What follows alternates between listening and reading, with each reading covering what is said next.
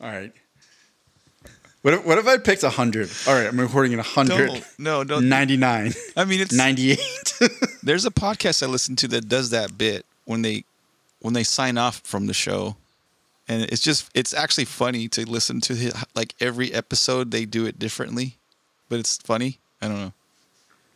One of the the one of the podcasts I listen to that has one of my it's my one of my favorite intros. It's different every week, and somehow they've tricked their fan base into re- like making uh, song parodies for them about the podcast. Huh. So like every episode, it's a new song parody that one of their fans made, and some of them are like super good and really well produced. And I was like, "You assholes! It's just great free content that you don't have to do anything Right. for." How did you How did you work this scam on your fans? Well, you But- get enough fans um, and they love your shit, and you ask for submissions, and eventually they, you know, will send you shit, and it'll be some of Uh, these people get creative with uh, production value too. So Well, and, and, I mean, they had a big built-in fan base. They, they were two guys from College Humor, so they had like a huge fan base from that already. one day, Um, Jaffe, we, we're we're again we're we're shooting for the stars. We may land in the clouds, or what, what however that saying goes. So, Sure.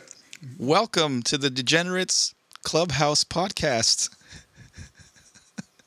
episode two. Yeah. So on on this exciting, monumental episode two, we are going to do a brief review of the Usman Masvidal card. Uh, we're we're going to try to figure out what the heck Usman and Masvidal need to do moving on with their careers because they, they have a separate but very challenging issues facing both of them. Uh, we're going to talk a little bit about our personal lives, and then we're going to give a, a quick uh, recommendation of some of the, the TV shows that got us through lockdown with our sanity in place. So, in in, that uh, vein, let's get into the recap of Usman versus Masvidal UFC 251. Uh, let's just just focus Fight on the, the main card. Um, yeah, yeah, there were palm trees. At least they had that going, so that was exciting. Um, and the, the first fight on the main card was Paige Van Zant versus Ama- Amanda Ribas. Did that go any differently than you thought it would? complete your your bold prediction last week was that that was the last we'll see of PVZ, and you're and you hit that motherfucker dead on. That couldn't have been more of a bullseye. And I and I agreed with you when you made that bold prediction. Um, when they raised Ribas's hand in the air, the hater in me like was kind of chuckling at Paige's Paige's like facial expression.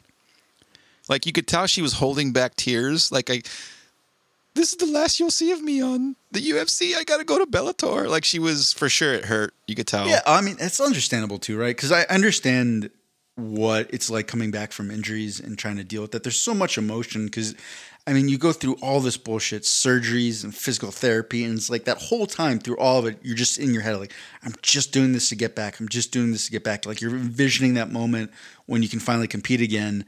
And for her, she had three three arm surgeries, so it's been a, such a long time, so much bullshit, and then she just gets wiped. Yeah, and I think um, I think she also suffered an arm injury. If I'm if I'm not mistaken, she suffered another arm injury during that fight again.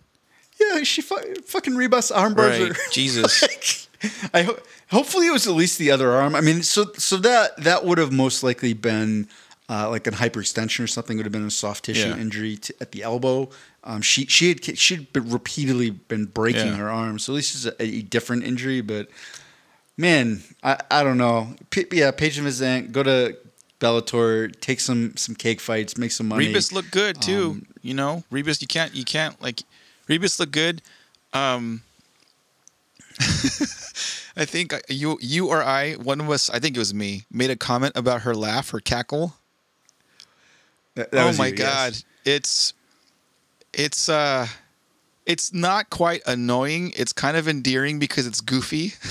It- It's it's like like one part like Joker from the animated Batman series and one part Borat. Yeah. It's like it's like whoa, For sure. easy there, Ribas. But yeah, she's just loving life, doing her thing. And me me saying that she was gonna flatline Paige Van Zant wasn't entirely an indictment on Paige Van Zant. I mean, do I think PVZ could have done more to advance her MMA game? Probably, mm-hmm.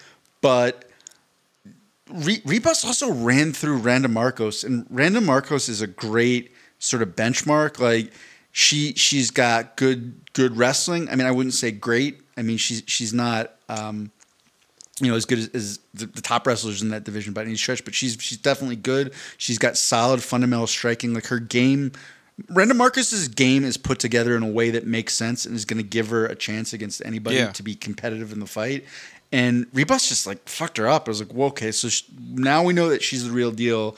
And the UFC has a habit of doing this, right? When there's a big name that they think is on the way out, they will just feed that person to the oh, wolves. Oh, yeah. They did it to beat BJ Penn. They did it, and that's the other thing. They do not care who it is. It could be a legend who they built their company's name on. They're like, and now we will let the young devour you, Yeah. and and, and take your fame. So that's that's what they're doing. It sounds like a almost a mental ploy that the UFC does. It's like we don't want to tell you to retire, but here's this tough, tough, tough matchup for you.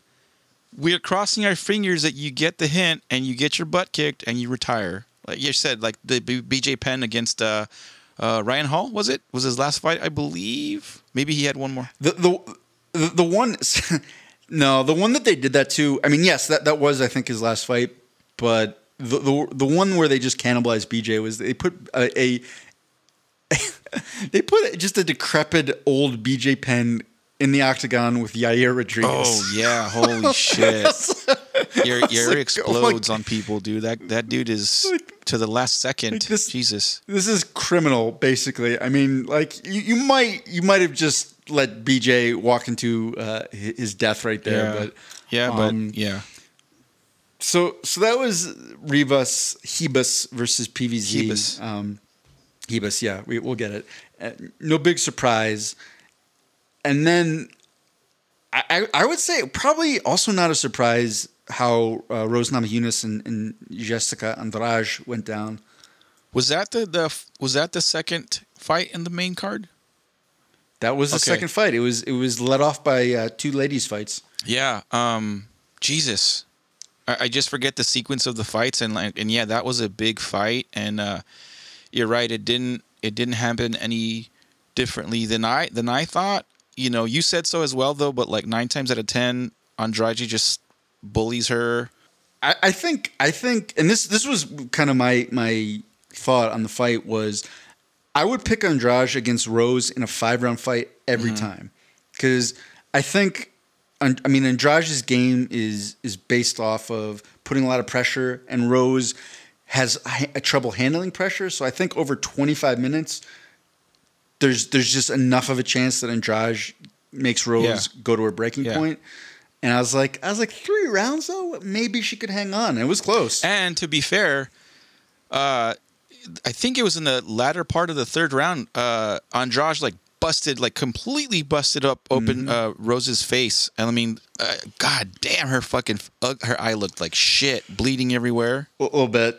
But um, Uh, her nose was messed up her too. nose, yeah. But you know what? I give, give give credit to Rose for being tough as fucking nails. And and you're right. It was a third round fight. If it was a if that had happened in a five round fight, rounds four and five would have been way worse for Rose than than than what had happened. You know, it would have it could have it Yes, could have been Andrade just slowly getting back into that fight and and taking over and, and you know fourth fifth round just winning that fight. Okay, so so two two things. There, there were two big things that stood out for me in that fight. Uh, one was uh, Jessica Andrade's improvements or, or attempts at improvements because she really did try to fight a little bit of a different fight. Wanted to see what you thought about that. And then the second thing, the really really big standout was Pat Barry on the mic in the corner. Oh, God damn it! You know what? I couldn't get the audio because because um, I was hosting it, so I had I had friends and family over. It was my sister's thirty I don't know second birthday, I believe. So I had friends and family over, and I was playing host at the same time, trying to watch the fights. And although I had these speakers outside so we can all hear it, again, me playing Mr. Host, I'm like getting people drinks and blah blah blah. So I didn't catch a whole lot of the. Uh, normally, if it was just me by myself, I would have caught the Pat Barry, the coaching conversation. I missed it, and Pat Barry's already entertaining. Oh my god! So just so if guys, if you aren't familiar with Pat Barry, um, I think I can sum up his personality best by his his Instagram handle. So so mo- again, most most fighters would be if you know if they were Pat Barry, they would be like Pat Barry UFC or Pat Barry MMA, Pat Barry.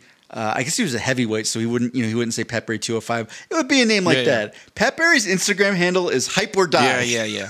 Hyper die. Or or That- or, or that, some that that fits. or some of his handles are like uh, something something uh, HD. Pat Barry HD. I think he uses that handle on some other social media platform. But again, it stands for Hyper Die. Yeah, it's, it's Pat Barry Hyper die. It's like, geez, Yeah. Um, that that's pretty extreme. I guess. I guess between hype or die, I will take hype. Right, right, right. Those are my two options. Yeah, let's go hype. And that's so. Yeah, he was just highly entertaining the corner. He's just like, "You're amazing, Rose. You're the best in the world. You got it." I was like, "Jeez." Like, I'm all right. I'm I'm hyped. I'm getting a contact type from Pat. Yeah, he's no, he's Oh, he's tra- good. Hey, hey, trademark that Co- contact type. Contact type. He's also Rose's um, uh, fiance, Fiancé? so they they have a really intimate relationship.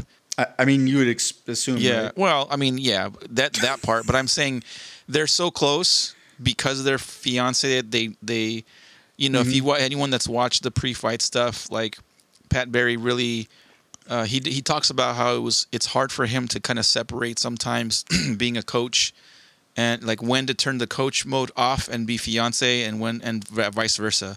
But but but because they know each other so goddamn well like it, it's they've probably gotten better at that you know take you know flipping the switch. Okay, if if you want a real a great insight and just just a highly entertaining um just look into their their their lives. They did something on youtube called the thug diaries i think it was mm-hmm. called.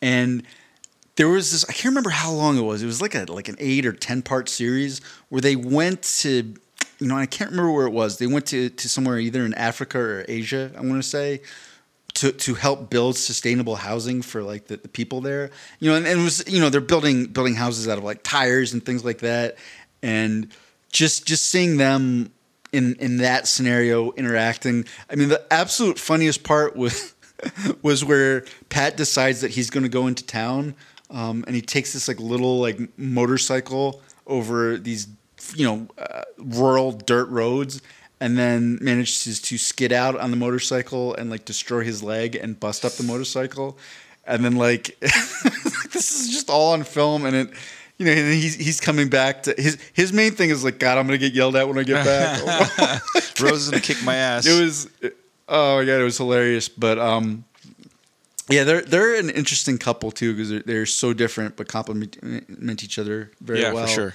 um, so good. It was great. It was great to see uh, Rose uh, Rose get the win. yeah Uh, and then the next fight on the card after that was Yan Aldo. Petr Yan and Jose Aldo. And I think my bold prediction, one of my other bold predictions was that, oh, I don't think I mentioned that as a bold prediction. Come to think of it, I'm just in my mind.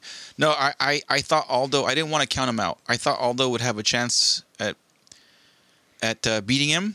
Um, I, I kind of thought Petr was a little bit overhyped, but hey, we'll find out, right? Um, and and no, but but but Petr proved us wrong.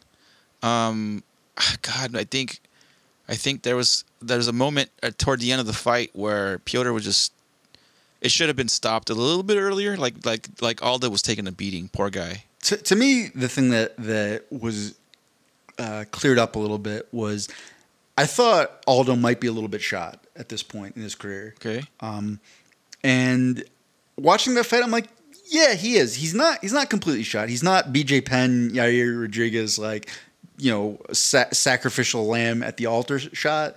But he's lost a couple steps. That being said, he's he he was legitimately one of the greatest of all Yeah. time. I mean, I think I think you you can really argue that. Uh, he was the, the best at 145 ever. He he he truly was one of the best defensive fighters. Um, you know, at in the UFC, there's a, there's a lot of fighters who have tremendous offense and they're not as good defensively, but he he was a very good defensive fighter, which is probably why he's been able to take so many fights. So it's like him losing a couple steps, he can still be competitive. But that being said, man, he always had slowed down. You know, he would always give a round uh, a round or two away, um, and at this point now he's also trying to cut down to 135 and he's older and he always has had a habit of giving a couple rounds you know away in these big fights is like you just that just isn't a recipe for success against the freaking killers at 135. So Do you think he's reached in uh, reached the Uriah Faber um, era of his career where you have a Yeah, longtime champion, big name, big draw, just can't cut the mustard at top five, but he can compete with everybody else? I think I think that's so. So here's the difference. He so Aldo was obviously better than Faber, right? Like they Yeah, fought. Aldo kept messing them up. So he he was he's coming down from a much higher place. So he could probably be, be competitive. I mean, he it was a competitive Yeah. fight with with Yan until he just completely ran out of gas and, and was like, "All right, can can you please get me out of here, ref? No, um, now can you? Okay, you know, like Yeah.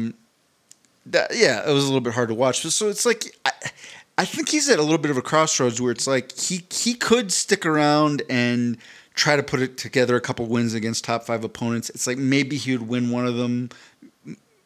But I, I just don't think it's worth it. I think at this point, embrace what Faber did. Start to set up some, try to set up some fun fights. Like fight Anthony Pettis. Like that's a great fight. Pettis is also a little bit washed. Fight him at 155. Pettis five. Aldo at 55? Yeah, Huh. I'd fucking watch that for sure. And it doesn't necessarily have to be that fight, but look for like big marquee fights where he can get a payday and he's not going to have to fight, uh, you know, a, a, a savage coming up. Um, it's true. Aldo's not that old. He's not that old in like human years, but he's ancient in fight years. Yeah. A lot of wear and tear on that Yeah, body. I think I think he's not. I think he still has a lot of good, um, you know, fights in him. But uh, man, he's had a shitload of title shot chances, and I don't know that he's ever going to be a champ again. But I, but but I think he still has a lot of exciting fights left in him as long as they give him some good matchups. You know, um, yeah. I, what's the other? Ah, shit. I, I Edson Barboza. Another Brazilian with amazing, crazy kicks, and at 55, that'd be another good matchup for him. You know, Yeah, so that's going to be interesting, right? Because Barboza is he might be similar actually in age, but he he's just not had nearly as many fights and wars uh, as as Aldo's had.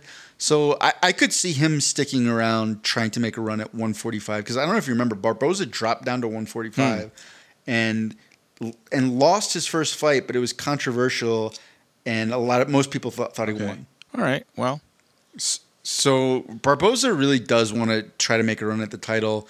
That that first fight he had at 145, um, I don't know. I, I my guess is in Barboza's mind is like, look, I really re- re- won that fight. I'm going to take one more Right. shot and then see what Gotcha. happens. Um, but yeah, yeah, we're we're thinking along the same line, right? Like fun fights for him that will will be against names. I mean, there's so many so Yeah. many people um, that that fall into that category where and and at this point, man, just Aldo, go up. Stop. Yeah, stop. yeah. um, you know, stop depleting yourself. Because I, I did get into a back and forth with some idiot on Instagram, which I, I do sometimes to to amuse myself. And um, someone someone asked like, how did Aldo lose? I'm like, he got tired, and that that guy this guy this guy's like. You know, keyboard warrior. Tap tap tap tap. No, Peter Yan destroyed him. Oh. Peter Yan is a is a better technical boxer, and Aldo couldn't hang with him. And I'm like, it's like so by better technical boxer, you're talking about like how Aldo won rounds, or and he and, and you know, and ba- basically he, he goes on this long rant. And I'm like, okay, okay, let's do let's do multiple choice, my friend. Aldo, uh, you know, oh, that was his thing. He he was talking about how Aldo had a much lower output than Yan.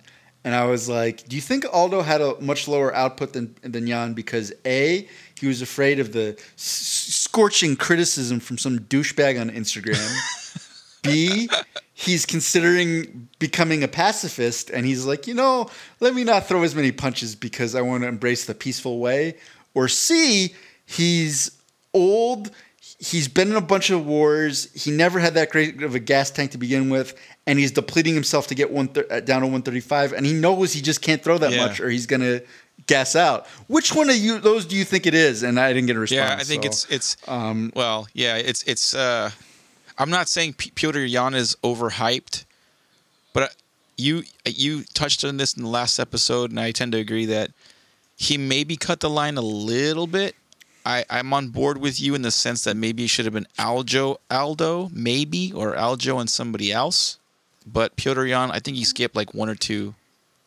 Um, Well, I mean, it should have been Aljo and uh, Corey Sandhagen. Like, Okay, that, yeah, that should right, have been the yeah. title fight but but because they both had better records than than Yan. But whatever. yeah, but yeah, you're right. The Um, UFC did what the UFC does. that that fight, honestly, I was like, you know what? As long as they freaking give Aljamain Sterling a shot, I'm not too worked up about it. The, the fight that I, I, I did get, I mean, I, I'm not gonna say like emotional, but I was I, I felt a little little verklempt. I felt a little little tightening in my chest. I was like, oh no, Volkanovski, Oh. Holloway, like because I, I like both of those guys, but something about seeing Max. Um, lose a decision he probably should have won. That's how I'll put it. Because I don't think it was a robbery. I it definitely was a close fight, but I think that was Max's fight, and he made.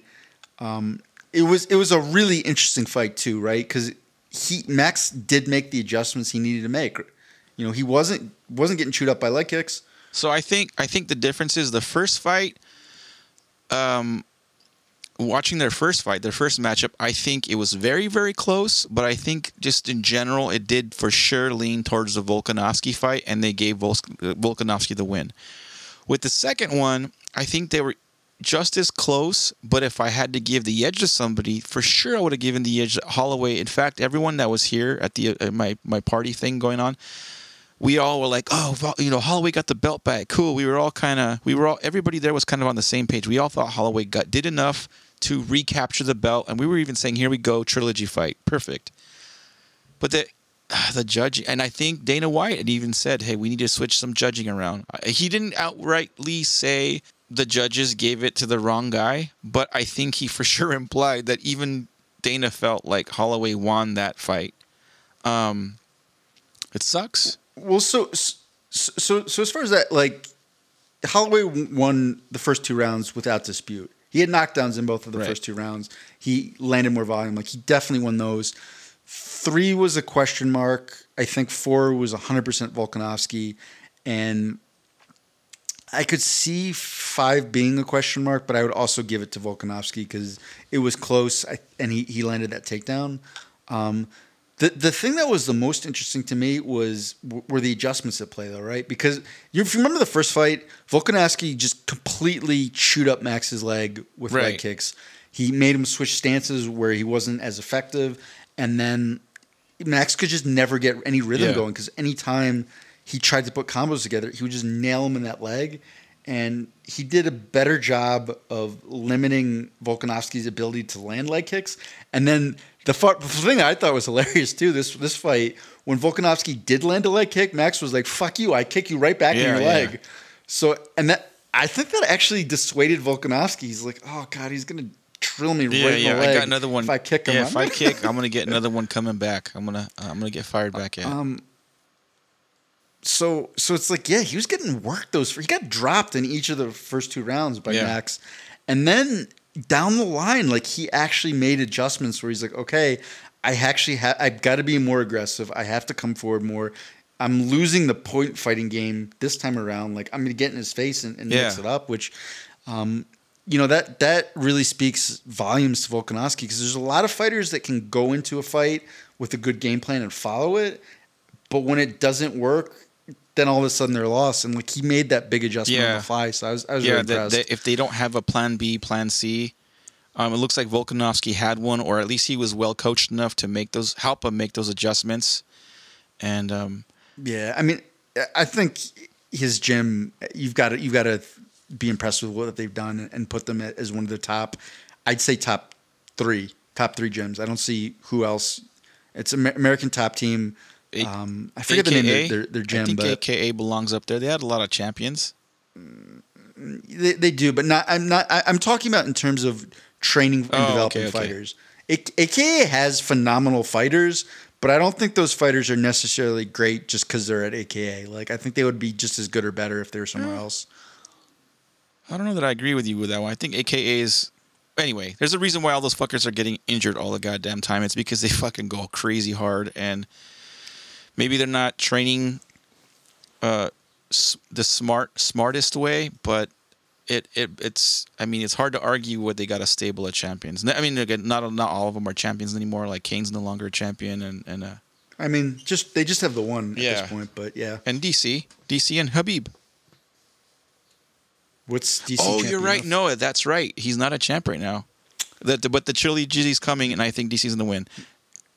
He, he's champion of the Dad Bod Cup. No, He's- did you hear? It? I so uh, Holloway and he, Holloway and DC have the uh, the daddest man on the champion. There's the Yes. daddest champ. I love I love that Holloway repeatedly calls DC The daddest man on the planet. Yeah, I love that. They're- that is that is such an odd friendship that also makes complete yeah, sense. somehow. no, but uh, they have amazing personalities, and even even Holloway's post fight, like, you know, Holl- Holloway Holloway's fan base was cracking down hard on people that were weren't calling that fight a robbery, and even Holloway, the true uh, gentleman he is, was like, "Hey, hey, my fans, I love you guys at your ride or die," and I, forget how he said it right.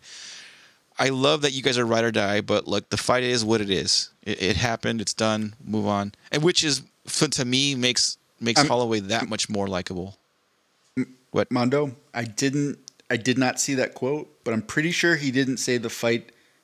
Uh, I don't know how you said it, but I'm pretty sure he says he said. Oh no, "It he did say is." it is what it is. That's something that's on his. He's got shirts that say that shit. It is what it is. You know. Yeah, and that's that's a a, uh, a tough but sometimes good motto just to Yeah. adopt. No, and then So what- what's also endearing to him is He'll be back. Is be, what's endearing to him to, to me is that he, he he talks the talk, he walks the walk, and he's he's being a, a in my opinion a, an, a a wonderful role model for his kid. You know, for his son uh, Rush. Um, you know, teaching him those same, hopefully teaching, I think he is teaching him those same values. Like, hey, man, you win some, you lose some, kid. There's no, there's no, um, you know, there's no, don't cry over spilt milk. It is what it is. You know. Well, and that's that. I mean, you could see the difference um, and how much Rush had learned uh, uh, because I remember the first the first fight that he saw Max lose, he was just like Yeah. inconsolable. The kid was crying and whatever. And then the second fight he saw Max lose, he was like, eh. Yeah. He's like, yeah, it, it happens. You lose, you come back. You know, it's it's the, it is what Yeah. it is. Like he kind of just adopted the, the is what it is, and um, you know, it, it's and and because yeah, it was it was that Dustin it was a Dustin Poirier fight. I remember like like they were trying to like console him, and then when Max lost to Volkanovski, he's like, yeah, Yeah, whatever, we'll be fine. Yeah, It but that Poirier fight, in the world. And a lot of- that Poirier fight was a 155 fight. Yeah, if I correct, if, if I remember correct. So it didn't Mm-hmm. it didn't damage his quote unquote 145 badassedness. No, he just got his got to see his dad like Yeah, oh, busted yeah, up a yeah, lot, yeah, which he hadn't he hadn't seen before. Yeah, and I felt for the kid, and I Um, felt for the for for Max too. That that fight. it, it's tough. You know, a lot of times people like they don't have to deal with with kind of personal failure and deal with huge setbacks until they're much older in life. And it seems like this huge fucking thing because they just haven't been confronted you know, when they're when they're younger. And it's like, man, it, it's a rough way to learn it. Seeing your your dad get the crap beat out of him in front of, front of thousands of people, but like when that kid has to deal with a setback in his life, he's gonna be like, yeah, shit happens. Like we just you just you move on from it, you go forward, you find a path, and you keep going. And it's not gonna be this huge thing that it is to some uh, people. So um, tough way to learn it, but it's gonna serve If right. well. Uh, this is, I didn't really put a lot of thought into this quick little bold prediction. If Rush were to ever be a MMA fighter in the future, he's gonna ha- he's gonna have a, an advantage in the mental, uh, uh, like just because his dad, you know, hey man, put all the work in, do your best. Uh, you're not always gonna get the results, you know. That's that's a good good head on your shoulders. so mo- moving on, the last fight of the card. Let's not spend too long on this. It was it was Kamaru Usman versus uh, Jorge, or I guess George to his close friends Yeah. Masvidal, and it. Uh, Kamaru Usman did Kamaru Yeah. Usman things, and Masvidal couldn't really do anything about it, and that was pretty much the fight. Yeah. Um, I saw your plo- post on Blasted. You know, comparisons to George St. Pierre, and and how a lot of fans gave GSP hate because, you know, he's a predominantly uh, wrestler, and you tend to just smother and take dudes down to the ground and control. It's really control based, slowing down your opponent, opponent control based. And that's what Usman did during the, the the majority of the fight. However, where I think I, I don't know if I agree or disagree with you on this one because I don't know your opinion on it. Where I disagree in the comparison with GSP and Usman is that GSP had other tools. He had like a, a phenomenal jab. He had like Uh-huh. that for a while. He had like that Superman punch, and he, he had a, a lot of other striking tools to his um to his arsenal. So what? So what you're saying? What you're saying is like this is just a hypothetical Okay. with me. Say GSP uh, was fighting someone he really, really didn't like, like, and and you know his his his hot Canadian blood got up. GSP, you know, was notable notable savage, and he just he just really wanted to punish this this asshole that that he didn't like because this asshole was talking all sorts of shit, making sort of like borderline racist comments. You know, talking talking bad about Canada. He was like, "You Canadians should should stay back across the Canadian border. You freaking snow Mexicans and like all this sort of stuff." Oh, Mexicans! wow. yeah yeah that's what i said like he's like really he's just like really going in and and making this all political and gsp's like I, I, in, I I want to punish this man. I do not want to let him say these bad things anymore. So like, so then basically what you're saying is like GSP could go into that fight and just just do keep it standing up, just batter the fuck out of this dude, break his jaw, and then finish him with strikes. But like Usman couldn't do something like that because he doesn't have. No, I think set. Usman does have that tool set. I just think that Masvidal was enough of a threat where he didn't. He played it safe. He he, Oh, yeah, for hugged sure. and boned him. What? So really? So, um, as GSP also did many fights. GSP. I can't. I can only think of one fight, and maybe I'm forgetting others, but I can only think of the one fight that he got that someone got under his skin enough was the Nick Diaz fight, right? Was there other fights where someone got under his skin? I don't I don't know. So I, early in GSP's career, like the reason he has that nickname Rush is because he just did like crazy blitzes. He was super Yeah. aggressive, and then when he got the title, no, I can't. I can't really remember any other fight. It probably was just Nick Diaz because Nick Diaz has a special talent for that. Yeah, but I okay. Well, I don't know. I I don't. Uh, I still think. Well, again, we still have yet to see. I don't think we have. We I don't think we've seen the best of Kamaru Usman. I think he, he's gonna. Con, I think he's gonna continue to get better. So who knows? I might be fucking. Uh, might be kicking myself in the ass in a year or two. Um, he's not reached like GSP height of of like dominating ground and pound. Like he's get he's got for sure he's got a lot of those tools, just not as sharp as GSP had the tool set, the skill set. Um, Well, so so the one thing I do want to interject is the people that, um, especially recently, his last few fights that that Usman is fighting are so much better than the competition that GSP went against. Like, no disrespect, but uh, one of like a really Carlos Condit was a, a very tough fight for GSP. Usman would take him Condit apart like mercilessly, like peak Condit that GSP thought it, would it wouldn't even be close. it would be. I think Usman's approach to a Condit fight would mm. be exactly what he did to Masvidal. It wouldn't. It would not even. It, no, because here's the difference. Here's the difference. Masvidal is is a, is a knockout threat. He is a powerful striker. Like he can put you out. Usman was wary of that. He would he would not have been nearly as wary with Condit. He would have come forward a lot more. He'd have thrown more, and he would have mixed the takedowns in. It would it would have just been a, a rough. rough Let me ask you: Did you enjoy the Usman Masvidal fight? yes. I didn't. I didn't. I, I know you. Okay, so for, so for me, the reason I enjoyed it is because I have all this wrestling background to fall Okay. fall back on, and one I really enjoyed watching Masvidal contend with Usman's takedowns. I mean, Masvidal did a great job. His takedown defense was great. He did a very good job of scrambling back up. I mean, Masvidal is a good wrestler. He's not as good as Usman, and he's not as physically powerful, so he's at a disadvantage. But I mean, I, I've said for years, I think Masvidal is one of the best all around Yeah. fighters. Like his his his skill set is not lacking Yeah. in any area. Um, but the other part I, that I was sort of like not like giddy, but I had fun watching him. Like, oh, oh, all you fuckers thought wrestling was just taking people down and laying on top of them.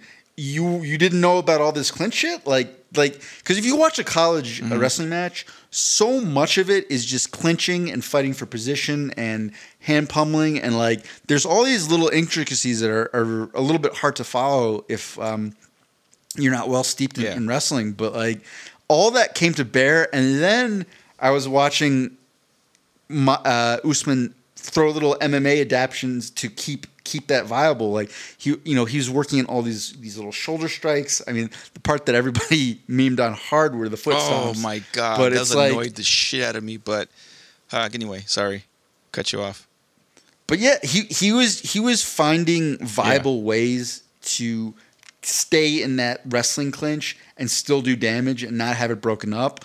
And like that was entertaining for me because besides like earlier career John Jones, we haven't really seen someone do that stuff. And Usman was just like taking it to to another level. Was it you know the most exciting? Like oh my god, he's gonna get KO'd? No, but watching him just systematically break down Masvidal like through clinch work was was entertaining Yeah. for me. no. I get you. I get. I understand. Uh, and don't take this the wrong way. I understand your bias, and and I think you understand my bias. I, I wanted I wanted Masvidal to win. I wanted Masvidal to just fucking do something as spectacular as the flying knee to uh, Askren's face. I want I, when when Os, uh, Masvidal said he had something in the he had a plan. He had like a, a, a skill, a tool that he was going to bring out in the fight, and and I, I, we didn't get a chance to see whatever the fuck, or maybe we did. I didn't get a chance to see whatever that skill or that tool was, and and of course I do have the I did lean.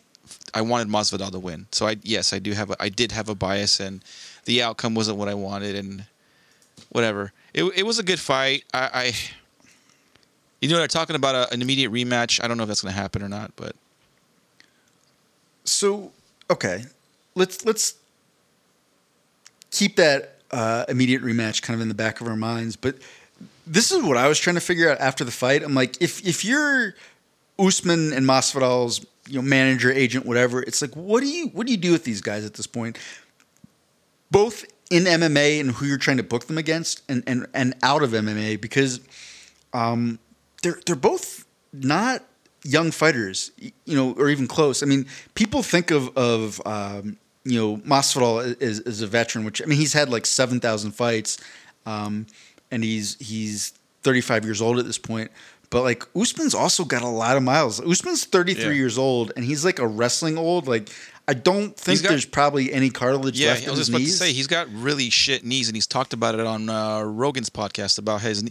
like he can't he doesn't do any running because of his knees are so fucking bad. So he's got to find a way to do cardio outside Yeah. of just running or jogging or whatever. So it, it's possible both of those guys only have like maybe like two, three years left in Okay. MMA. Um, I, mean, I, I would not be surprised to see Masvidal fight longer than Usman, just because you know, despite all the backyard brawls and stuff, like I, you can see, like he he's a smart guy. I mean, even even heard him talk about it because they asked him, "Oh, were you training super hard this whole time?" You know, in anticipation of Usman, and he's like, "No, man, like, I because." I like I backed off. I took a break. Like you can't you can't just go hard Yeah. the whole time because then you get a fight and you're burned out. Um, you know, I'm paraphrasing, but like I, I think he's approached his whole career that way. So while he, he might be two years older and have um, probably like 50 more fights or whatever it is than Usman, like he might not have as much wear and tear on his body. Because that's another. When have you ever seen Masvidal just get like fucked up in a fight? Um, I, I, I can't yeah, I'd- remember I'd, have to look. I'd have to go back and look at all like his entire fight library to point something out. Uh, earlier on, you know what his his biggest um, um, Achilles heel was the fight. Like he, would lose a lot of fights because they they'd go to deci- judge's decision, and he'd lose the guys that like were kind of barely outpointing him or something like that. So that's how he, he so he has a lot of losses in his record, but it was because he would let it go to the judge's decision. Um, and that's when the whole resurrection thing came about. He's like the resurrection of, of Gamebred's uh, fight style. Like I'm gonna finish fucking dude. I'm gonna murk dudes now. You know. Um, specifically for Usman, if I were Usman's manager, what I would do is, um, because okay, so I want to use the parallel with GSP. So GSP had a lot going for him because the guy was good looking. He was Canadian, so he was one of uh, Canada's few like elite MMA guys at the time. Oh, thank you, Armando. I'm so glad that you think I am good looking. This much that was more. Mexican than Canadian, but fuck it, we'll go with it. Uh, You're a handsome man as well, Armando. so anyway, uh, GSP. So unfortunately, Usman does not have the looks to lean on that that GSP did. But I would, if I were his manager, I would um, do whatever I can to do the same thing with the nationality part. Like he is the Nigerian nightmare. I, I would, I would, I would lean into that as heavy as I can. Like make him, you know, one of the one of his country's biggest and brightest stars. I would, I would lean into that. I would also lean into, and we've seen Yeah, uh, unf- unfortunately, as as far as being the biggest and brightest star, I think Adesanya already has that market But cornered. he's not Nigerian though. He's uh, is he? Uh huh. I thought he was like Yeah. he was like maybe I'm wrong. I thought he was born in Nigeria, but like no, they both Really? are.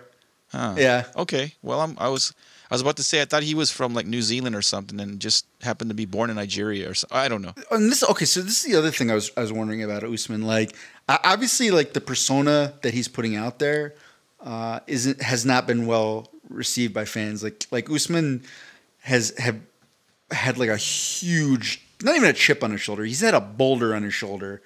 Um, and it's like, if you're his manager, do you do you tell him to tone that down, or like, do you think it's all like you think it's an act? Like, how, how, how is there is there a different way he can present himself to the So fans? so George Masvidal re- revealed a lot. All right, whether they're true or not, Jose, Joe uh, Jose say Jose Masvidal. George Masvidal pointed out in video form how Usman used to have a different personality coming up as a contender, and then at, and then when he became champ, that personality flipped into something a little more phony, right? And I, I think to draw another champion to another, it's like be do do what John Jones is doing, like play into the heel thing. Maybe maybe that works better for you than trying to put off this persona like you're this good guy, nice guy. Like ah, you're you're kind of a douchey guy. Do, do you think? Wait, do you think he's he's trying to put on a nice guy persona though? Um, That's not what it seems like. Like it, it- to to me, when I when I've heard him speak, kind of away from not away from the cameras, but like one of the times I heard him speak for an extended length of time was on the Joe Rogan Uh-huh. experience. And he was way more chill. Like I'm like, oh, you have like a sense of humor. Like you can be a little self-deprecating. Like he was just way more relaxed. And like the the Usman that I see is, is like he's just like like I said, big chip on his shoulder. He's like trying to be this like Yeah, so- badass, so- like you know, come at me with that same energy. It's like uh, okay, yeah, so right. that's what that's what uh, Jorge Masvidal pointed out. I guess I, I flipped it. I've said George and then Jorge different points of this podcast. Anyway, um, George. Jorge. Jorge Masvidal pointed out in some video or a couple videos how yeah again like I was saying earlier coming up he didn't have this I'm a bad guy I'm a gangster I'm a badass chip on his shoulder like persona and then he becomes champion all of a sudden it comes out so like it's it seems insincere like that, and I think you know that's yeah. again, that's kind of what the parallels of John Jones and that John Jones for a long time tried to come off as, you know, he's got a tattoo on his chest that says Philippians. I'm a religious guy. Got it. Got it. Okay, so so so it's in reverse, is what you're saying. Because so you're saying like John Jones was putting on an act to seem like a goody two shoes, but he's really a heel, and Ma, uh, and Usman really is a lot more chill of a guy, and now he's putting on a, an act to seem like a heel. I think sincerity is the most important thing. What which one are you? Pick pick one. Like we don't we don't know which one you are. Wh- wh- which one are you? Are you Usman the badass, you know, the Nigerian nightmare badass, or are you this guy that was a up and con- up and coming hungry content? Look, when when Usman fought in the Ultimate Fighter, I never would have predicted Mm-hmm. he would have been champion. I was like, his style, he's not, he doesn't have enough Oh, really? tools. Um, he didn't have that. I'm a badass uh, uh, persona back then. You know, Okay, so, so okay, this is the other thing I am wondering about though. I wonder if he if he's had that chip the whole time, and now that he feels uh, a little bit empowered, he's the champ. Like he got to where he, he he wanted to be. He's just like, you know what? Fuck all of you. I'm, you know, I, I'm gonna make my feelings known now. Like I'm not gonna Yeah, hold maybe. back because th- this is one. This is one of the things that that really stood out to me. Because I don't know if you remember, Ben Askren was just trolling him Marty? relentlessly because he would call him Marty from Nebraska, and and the the explanation of that story was this. You know, Kamaru Usman, he he's he's an immigrant. Um, you know, he's he's he's a little. I, I think he was probably a little bit smaller uh, of a person in like in high school. You know, he was a little little freshman or sophomore in high school, and this wrestling coach um, talks him into coming out for wrestling, and can't pronounce his first name, and he's like Kamar Kamaro, whatever. I'm just gonna Mm-hmm. call you Marty. I heard that story. I was like, what the fuck? Like, I don't know how Usman interpreted that when um, you know when he was a kid. You know, he might have just been like, "Oh, cool, he gave me a nickname. Like, I'm part of the group now." The way I would have interpreted that if I was Usman was like, "This motherfucker like will not even call me Yeah. by my real name. Like, this is like some Yeah. root shit. Like, like, like, yeah." Uh, you're you're not Camaro. You're you are Marty now. I'm like, good God, like. I, I don't. I don't think this is right. You know, I I bet in the wrestling coach's mind, he's like, oh, he's got a hard name to pronounce. I'm going to give him a nickname. I'm going to make him, you know, more integrated into the group. Well, well meanwhile, Usman is like, you racist Yeah, yeah. motherfucker. You're giving me like a white name, like, and and obviously he liked wrestling well enough to you know to stick to it. You know, maybe he did appreciate it. You know, he I haven't heard him um, disparage that wrestling coach, but I just knew the way I would have reacted to it, and I'm like, Yeah. damn, like I, that chip could have been on his shoulder the whole time, and just little little you know Kamaru Usman. You know the Marty Marty Marty Usman, the, the sort of immigrant keeping his head down, has just been holding on to all this shit the whole time, and now it's coming out. Yeah. I don't know. So that's one angle. Maybe maybe maybe he is the badass, and, and like you like you pointed out, maybe maybe he was afraid to speak up, but now that he's got the pedestal, he can actually be himself. I'm trying to figure out who himself is, who the genuine hi- him is. Yeah, exactly. So you can lean into the heel maybe, and, and I think I think the uh, the audience, the general public, will will buy buy into that. You know, especially because he's got the style for it. It's not the most exciting for uh, other than people that appreciate grappling. It's not the most you know. Um, Or, or, or greatness, grappling or greatness, one of those two. so that's one way he can go about it. The other way, just like really good, effective fighting. the other way I thought about, who aren't filthy casuals. Sorry, go ahead. the other way I thought about. Who don't want to just see two guys just stand there and punch each other in the face? Who like technique. Sorry, go ahead. You're going. All right, Who just want to see the best fighters against the best fighters? Who want to see martial arts involved? No, I'm sorry. Okay, You go ahead. uh, go ahead. another way My fault. could lean into. it. Who wanted? fucking asshole. okay, I'm done. Excelsior. Oh wait, that doesn't work here. That's not. That doesn't. That doesn't pertain to. Anyway, um, no. Another way you can do it is is there. There have been a few clips and bits and pieces about him and his daughter, his relationship with his daughter, and I think that's an endearing way you can um, continue to milk. You know, Cody Garbrandt had a little of that coming up when he was mentoring that kid with the whatever I forget the disease, right? Um, if Kamaro Yeah. conti- Uh, it was. Can- I think it was cancer. yeah, and if if Maddox Kamaro leans into the, um, you know the the dad girl thing, the Kobe Bryant dad girl thing. If he leans into that more, he'll make him more endearing to fans. But then he'd have to take a step back from playing Mr. Bad Guy. Like you can't do. You got to choose one or the other. But but it's got to be. I think the most important is got to be sincere. Which one are you? Which which one of those two are you? I, I think I think we've hit a, we've hit on it. I think I think this is both very simple and extremely complicated. Is that Kamaru Usman just to, needs to you just call himself him Karamaru. How dare and you? eh, cut that out. Kamaru Usman. Marty Usman, no, I'm sorry. Kamaru Usman just needs to be himself, and in order to do that, he has to figure out who Yeah, he is yeah. first, and he might not know. what about um, Masvidal? Okay, let's I, I, let, let's let's move on to to Yeah. Masvidal and what you do if you're Masvidal's agent slash manager. But l- let's approach this from a little bit different of a track. You know, I I think the same question also applies to to Usman, but there's just a lot more angles that that Masvidal could, could go. What did he? What does he do outside of MMA to capitalize? Like, you know, he's he's 35. He's had a million fights I I think it, it's unlikely his star is going to get any bigger than Yeah. it is now.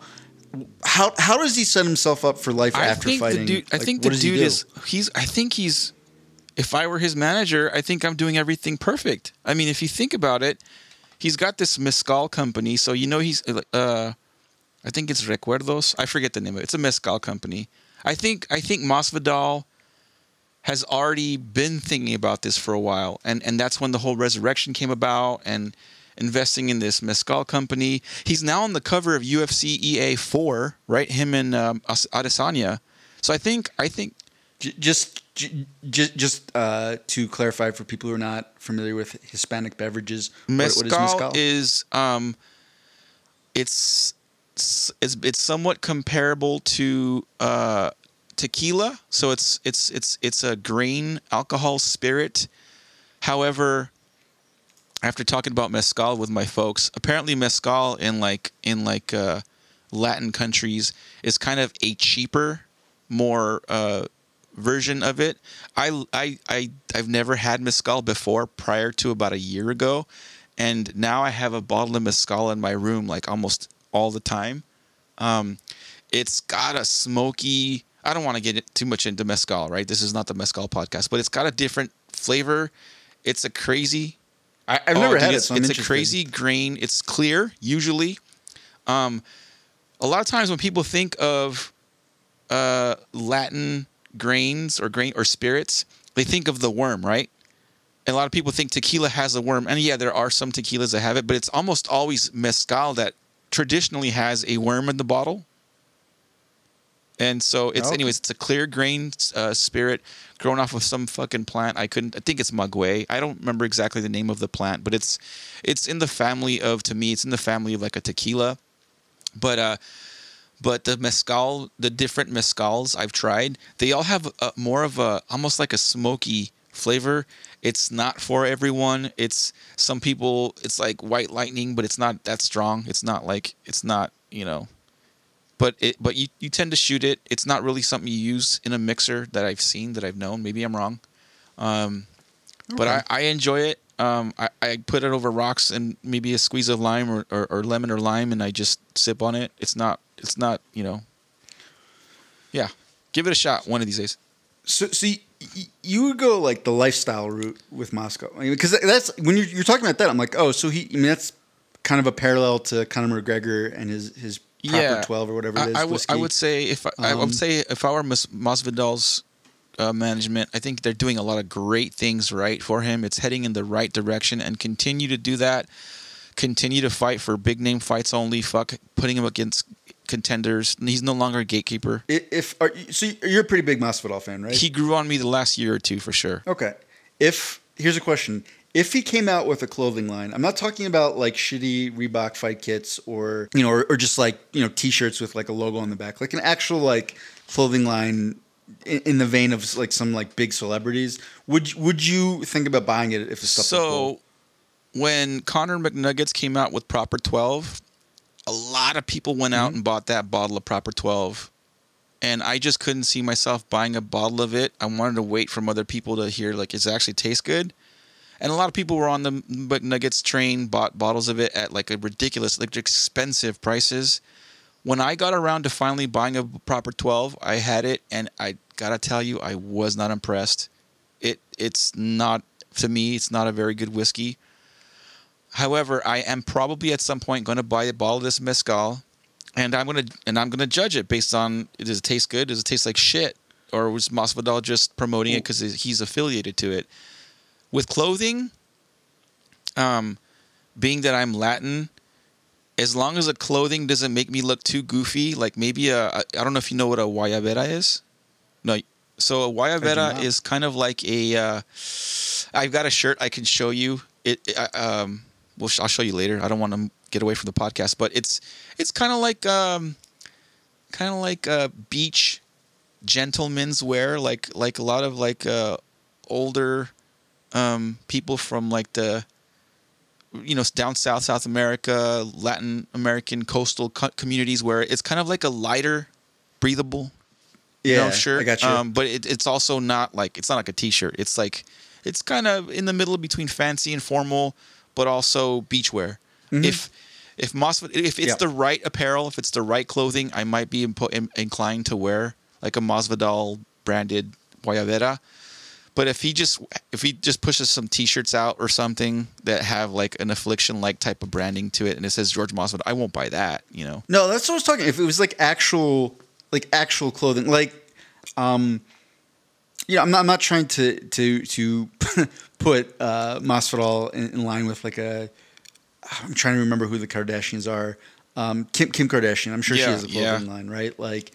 We're, we're like it's like an actual like line of like clothing. I mean, hopefully he It depends on what it something Because if it's um, Masvidal bathrobes, I'm not gonna buy one. You know, he's been wearing, he's been, he's been sporting like bathrobes and shit to weigh-ins, and also like he's like leaning into like the casual leisure, whatever. It depends on what it is. Um, but I'm only speaking for me. Depends. Yeah. Some other people out there might be might be pining for a Masvidal bathrobe. You know, I, I don't know. what are you? What would you do if you were Masvidal's And coach? it- it- it- Or your you- you managers. could- You, you could you could get.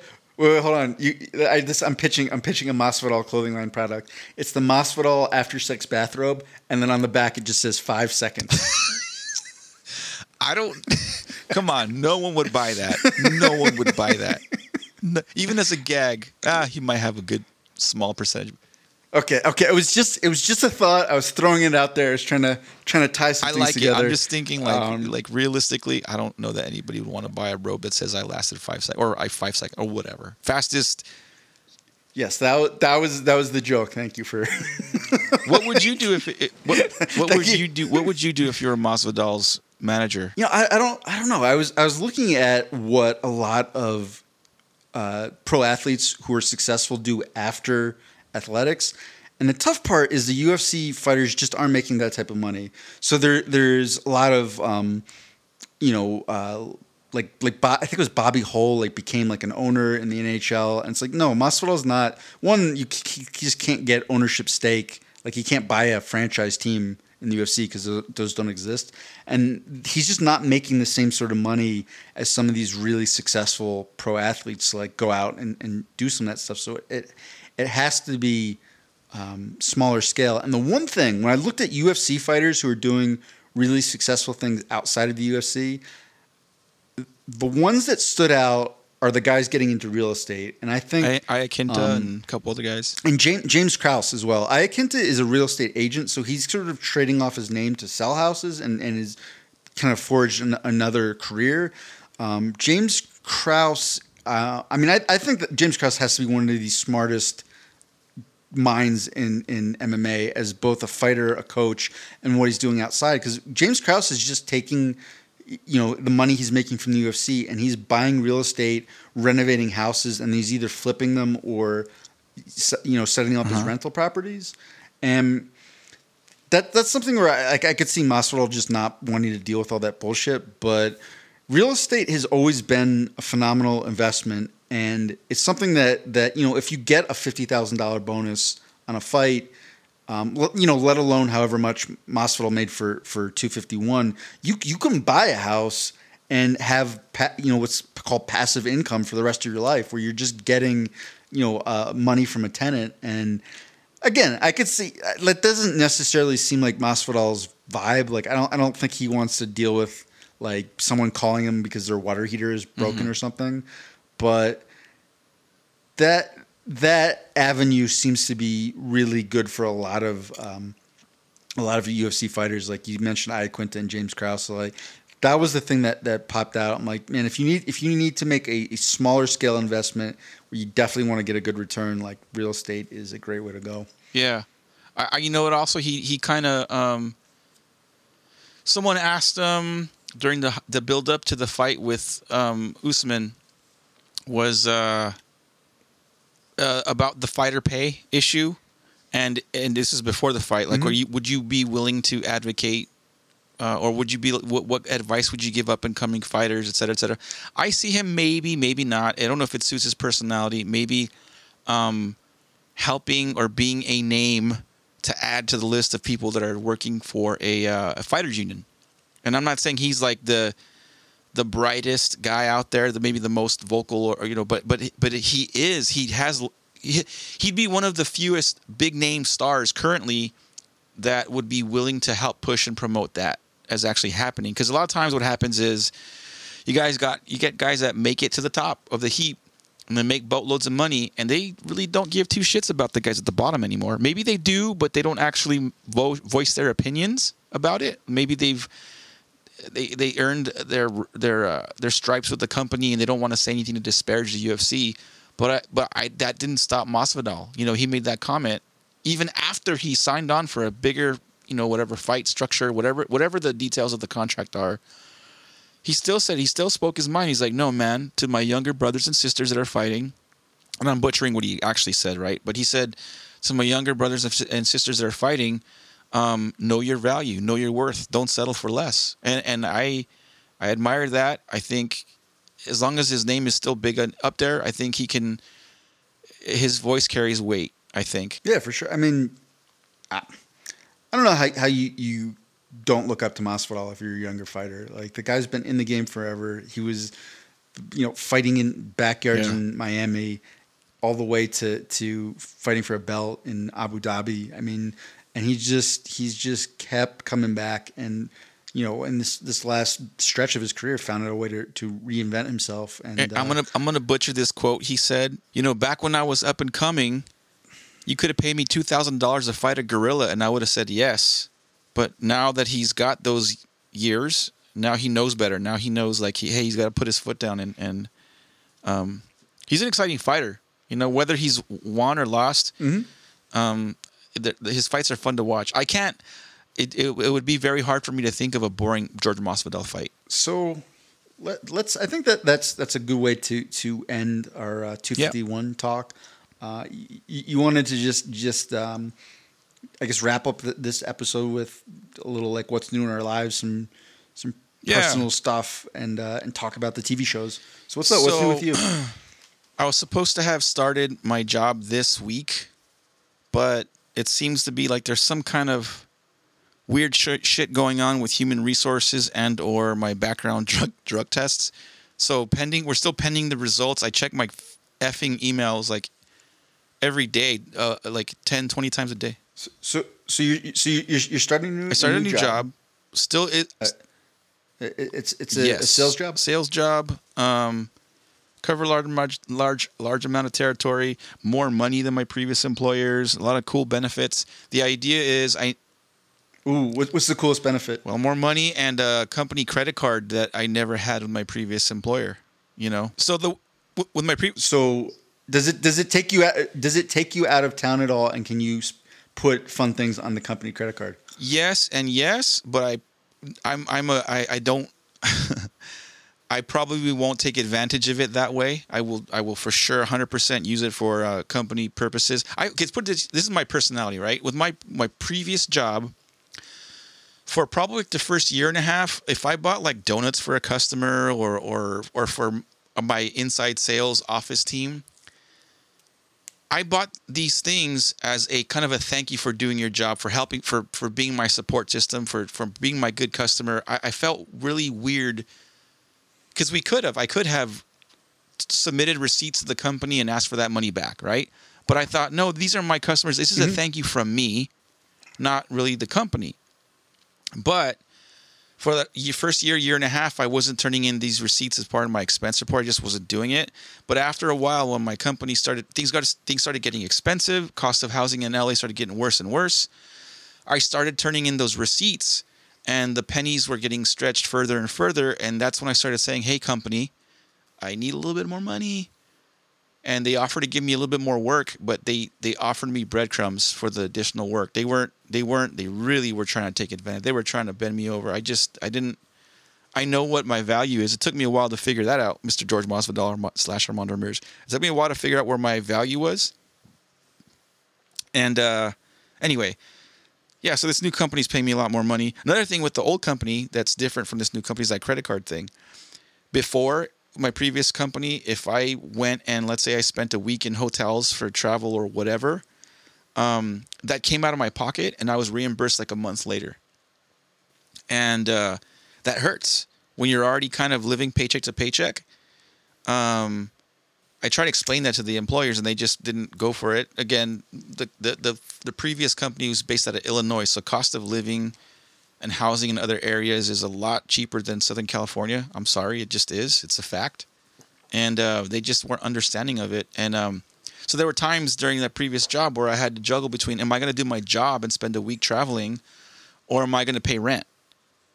Um, so having a company credit card with this new outfit really just it it just makes it makes me not have to worry about like doing my job or, or, or paying my bills or, or paying my you know student loans or paying rent or whatever it is. I, I understand where you're coming from because um, the the last university I worked at when I was a college coach uh, had had a program through the business office where we could get rental cars, and I had come from like a smaller private school that didn't they didn't even like it if we took our own car and then expensed it because you know they're like oh we, you know we don't want to pay for all this. Like they had such a tight budget.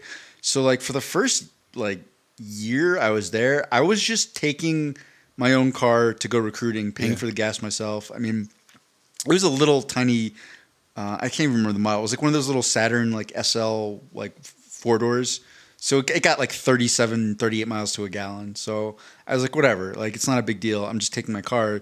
And then eventually one of the other coaches realized that I was taking my personal car to go recruiting. And they're like, what the fuck are you doing? Like, they don't give a shit. Like, nobody, like, there's this big fund that nobody uses because, you know, I'm, I'm paraphrasing, but like, everyone at the school is lazy as fuck. Like, you're, you're the only one yeah. going out recruiting all the time. Like, just take advantage of it. I'm like, oh, okay. So then I all I you know I figured out I, oh I just fill out this this little like form and they give me a voucher and I can just go to Enterprise, which was amazing because after like the 40th time that I went to Enterprise and they knew me by you know by first name, they just started giving me right. all these upgrades where they're like they'd come in they're like oh uh, hey it's great to see you you so we we had you for the Honda Civic but would you like a Dodge yeah, Charger yeah. instead I'm like yes um, I may get arrested before I get to this recruiting tournament, but it will be worth it. Can I get insurance on so, this car for free, I, please?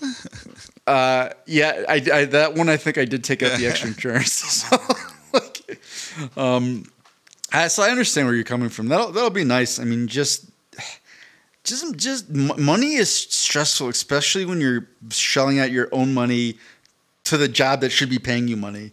Here's another. Here's I mean I mean I've made I can go on and on about like little personal sacrifices I've made for the benefit of my company that they just don't see them as sacrifices. You know, living in SoCal, rent is ridiculously high, and so for the past two years, mm. uh, I could move in with a roommate somewhere, right? I just don't want to move in with a roommate anymore. So I had to move in with my folks. Um, and and living with your folks is not fun when you're damn near 40 years old uh, and, and it's just a result of the economy and the how cost of housing out here versus anywhere else. If I was making the money I'm making w- with my previous job and lived in, let's say, Arizona, New Mexico, Texas, I'd be fine. I'd be perfect. Not the case in SoCal. So one of the the nice uh, perks is you know the additional income that this job will provide me is finally move the fuck out of my parents' house again after two years of being here.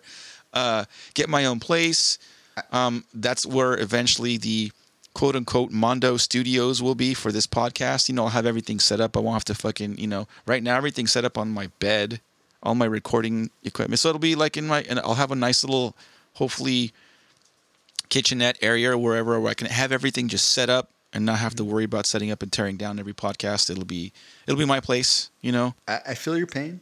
Um, because so I don't, I don't know if you're familiar with with real estate and everything that happened in Denver, but when I first came out here, it was after uh, graduating okay. college in California.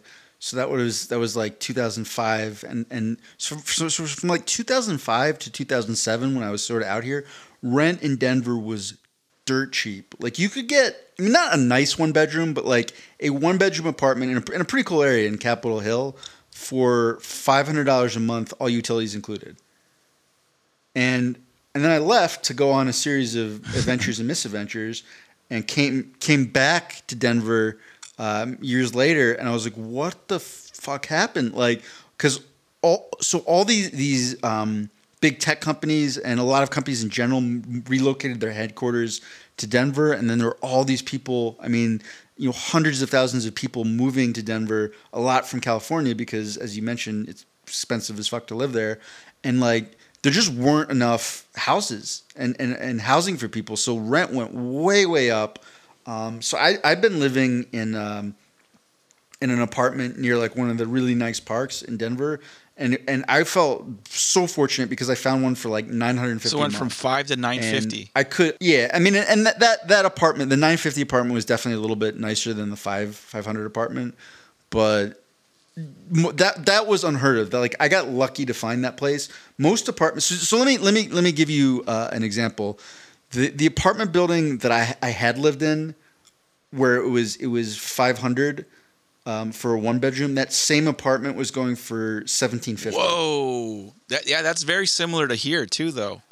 It sucks. Yeah, and they, I think I think they'd renovated the place. I'm sure it was definitely nicer, and they did some like interior touches. I'm like, it's the same little Yeah. shitty apartment that's going for that that- much. if I were to if I were to make that that comparison in LA, um, an apartment in Long Beach, uh, seven year seven eight years ago, I might be fucking up the time frame here. I used to have a one bed one bath where I was paying six fifty a month, not including utility. Uh, There's actually they included water and trash, but I had to pay all the other stuff, right? The the gas, the light, the uh, internet, all that stuff, cable. Six fifty a month for a one bed one bath, small. You know, one very small, uh, very very. Um, the accommodations were okay, but they weren't very big. They weren't they weren't nice. I, I had I had literally I had neighbors right next to me, sharing a wall on both sides and below me, but it was like six I could do it. I could manage it. It was great. Something like that right now, anywhere in SoCal, I think they begin at like fourteen hundred bucks a month. So they they damn near doubled. The last place I moved out of two years ago, we were paying. I had a roommate. We were paying uh, sixteen fifty a month for a two bed two bath, which is uh, we we we loved it. It wasn't too expensive. You know, we were living paycheck to paycheck, but we managed. The landlords had the fucking balls to raise from one month to the next, from sixteen fifty to twenty seven fifty, and and literally everybody in that complex moved out. Everybody. Um, and so I, how how do landlords and such justify the crazy spike in whatever and in rent but uh i think we have an influx of uh, just like i think socal is also a desirable part of the world to live in right i think we have an influx of other people from the midwest or wherever coming from all over the place that want to live in la and make it as um, actors actresses uh, whatever entertainers um, and that influx of people drives uh, the um, supply and demand, and and it's just you know it is what it is. I, I I didn't choose to be born and raised in SoCal. It's just where I'm at, and you know. Uh, so, anyways, I got this employer on the line. I'm just waiting to hear back. So I'm officially in the bo- books with them. But meanwhile, I'm also kind of looking at other places here and there, applying just in case. I mean, so I guess that, that kind of ties in a lot with the, the what's new for me. Because I, I moved out of that apartment I was in because it's like I was I was just sort of getting by, but I wanted to to have more um, money to divert towards like health stuff and, and some of the, the health problems that I was getting into, and my my, my my mom, not even my parents, my mom talked me into. She's like, well, what if we bought a bigger place and you could make your own apartment there, and like you'd have your own apartment, your own like space and everything, and, and it would be great, and then you could save money, which we, we tried to do with with with one place, and I. I renovated the whole basement I turned it into a, a like a finished apartment you know had its own kitchen its bathroom um, you know, like a like I had I had I called my my recovery room. It was sort of like a Joe Rogan esque little room where I had like an infrared sauna and I had a um, like all sorts of like a, like a percussion massager and all this this shit. And the one thing that absolutely drove me nuts is no I, I had tried to soundproof it the best I could and I could still hear my parents walking around above me. And apparently when you're like their age, you have to get up a lot Oh, in the middle of the night to go to the bathroom and I would get woken up every single time. I'm like, I can't fucking do this. I was losing my mind. I'm like, I spent. I mean, I probably put forty thousand dollars worth of like my own just labor, forget materials, but uh, of work into this place, and I'm like, I can't, I can't get a decent night's sleep. Like, Yeah. I'm gonna lose my fucking mind. Um, and then I, I went. I don't need to go into all the details, but I, I went on a vision quest where, where I was I was running through snow covered mountains for, for hours upon hours. I think in the one month of January, I ran 127 miles. Um, and I You ran 127 miles. Yeah, in a month though. In a Oh, month. I was like, Jesus, you fucking beast. In a month. Yeah. And and I spent 72 hours on an Airdyne bike in that month as well. Um, but I was just like thinking about shit and like, what do I want to do? And one of the things for housing that I was like, you know what? Like fuck, fuck this. Like this apartment, it didn't, you know, it didn't work. It's gonna, it's, it's really hard to. Now that we've, I've put all this like effort and labor and, and money into it to just say this isn't working and abandoning it. But somehow I need to convince my parents that this was a failed experiment. We need to get the fuck out of here. And I want to find a property where they can have an even nicer house than they have now. And it's going to be a half acre or bigger, and then I can build my own house. Like, like when I thought of like what, f- forget what's possible, forget money, forget all this. What would be my perfect scenario? I'd be like, if I could have my own house that was like just on the same block or Yeah. next to my parents' house, and like that'd be great. And then you know I spent a, uh, uh, more than a year trying to make that happen, and we we we bought a property where um, the only reason we even pulled it off is because we were just prepared for it. Like it was an estate sale where they just wanted money fast, and it was it's a 3,500 square foot house on a half acre property in a very desire, a desirable neighborhood in Denver. And like nothing in the house had been remodeled since the 60s. There were like holes in the wall. One one room had five different types of wallpaper up. if you can picture that. Um, there was like like the floors were all torn up and there was shit everywhere. I mean, it, I mean, it it there, there's there's like a hor- there's levels. Okay, there's like hoarder house. There's a house that's destroyed and had dogs piss all over the floor. And then there's like the level that this house was at. But it was a really nice house besides the cosmetics. And uh, there were 14 we we saw the house on a Thursday. It went on the market on a Thursday. There were 14 bids between Thursday to Monday when we got the house. Wow. 14 bids in three so days. people really wanted the motherfucker. Um, Oh my god! Like we were there on tour, and there were multiple people rolling up in Wow. cars just to like try to like go see the house, um, because it was. It. Let me put it this way: we, we we bought the house. I did I did some work on it in that first month, but it, it appraised for a hundred thousand dollars more than we bought it Yeah. a month yeah. later. Yeah, because you did work. To, yeah. uh, and it would be it was not even that they we just bought it for way way less than it was worth and then i did some work onto it and yeah now now it would probably be 150000 more uh, on the appraisal than what we paid for it but the exciting part this is sorry this is all big lead up to explain how i'm doing this is um, I, I'm starting the design phase for my new house. Uh, I've hi- hired an architect to send off the, the retainer fee today. Uh, had a surveyor come and, and like map everything out. Uh, we've got almost all the paperwork done to get the lots subdivided. So if I ever want to, we ever want to sell one of the one of the two houses, we could do that and keep the other one. And um, it's it's really freaking intimidating because I've I've learned so much more about building and remodeling and construction, but you learn when you're looking at everything that goes into building a house from scratch. You're like, oh shit, like that's there's just this whole other level of knowledge that you need to uh, to be a general contractor, and that's I'm gonna I'm gonna general uh, be the general contractor on the project, which is fucking terrifying. I'm like, god damn it, I this is the house that I want to live in for the next 20 years.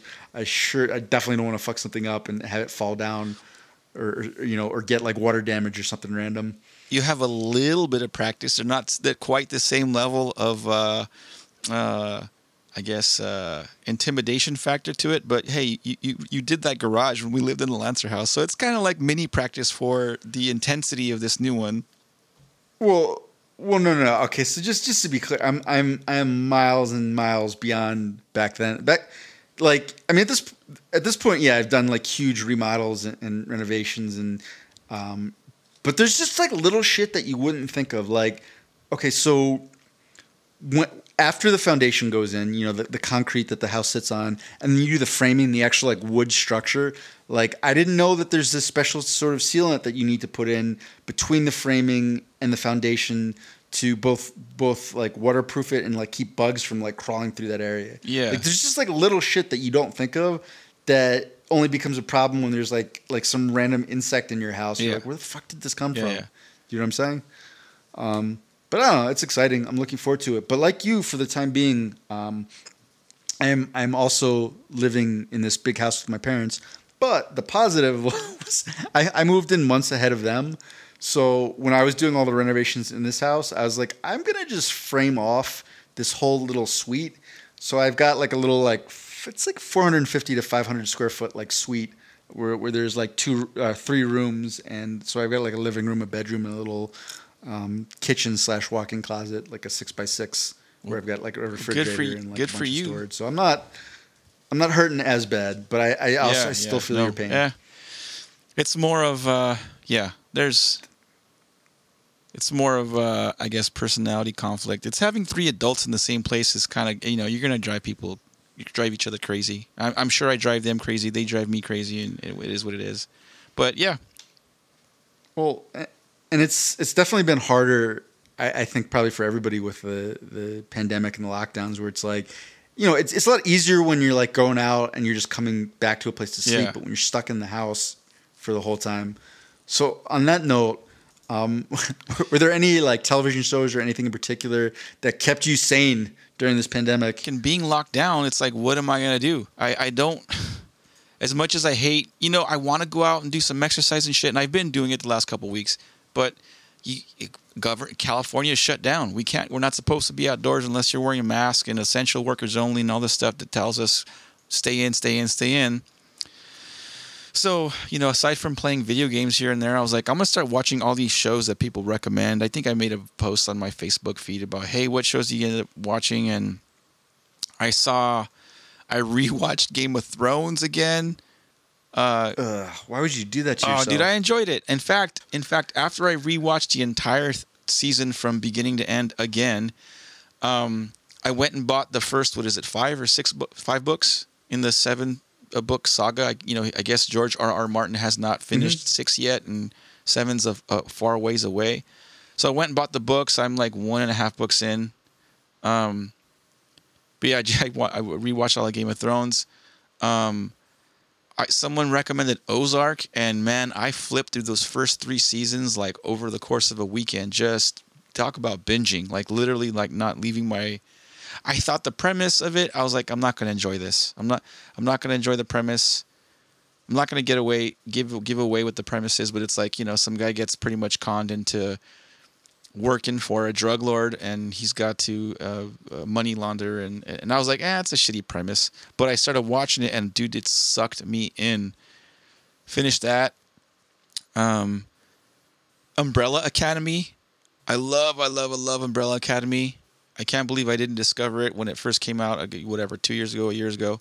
Um, the new the new one's coming out at the end of this month, so I or a couple weeks here from now. Uh, I'm excited about that. I can think of more. I I probably watched like eight to ten series. I'm not kidding you. I just don't remember the rest off the top of my head. So, um, I, I was, I think it was a little bit fortunate uh, that right before everything broke with COVID, I, I just randomly bought a PlayStation. I hadn't had a console since we were in college, and it was the, like the original Xbox. So I bought a PlayStation Four, um, and I it was weird because I because I was like, you know what.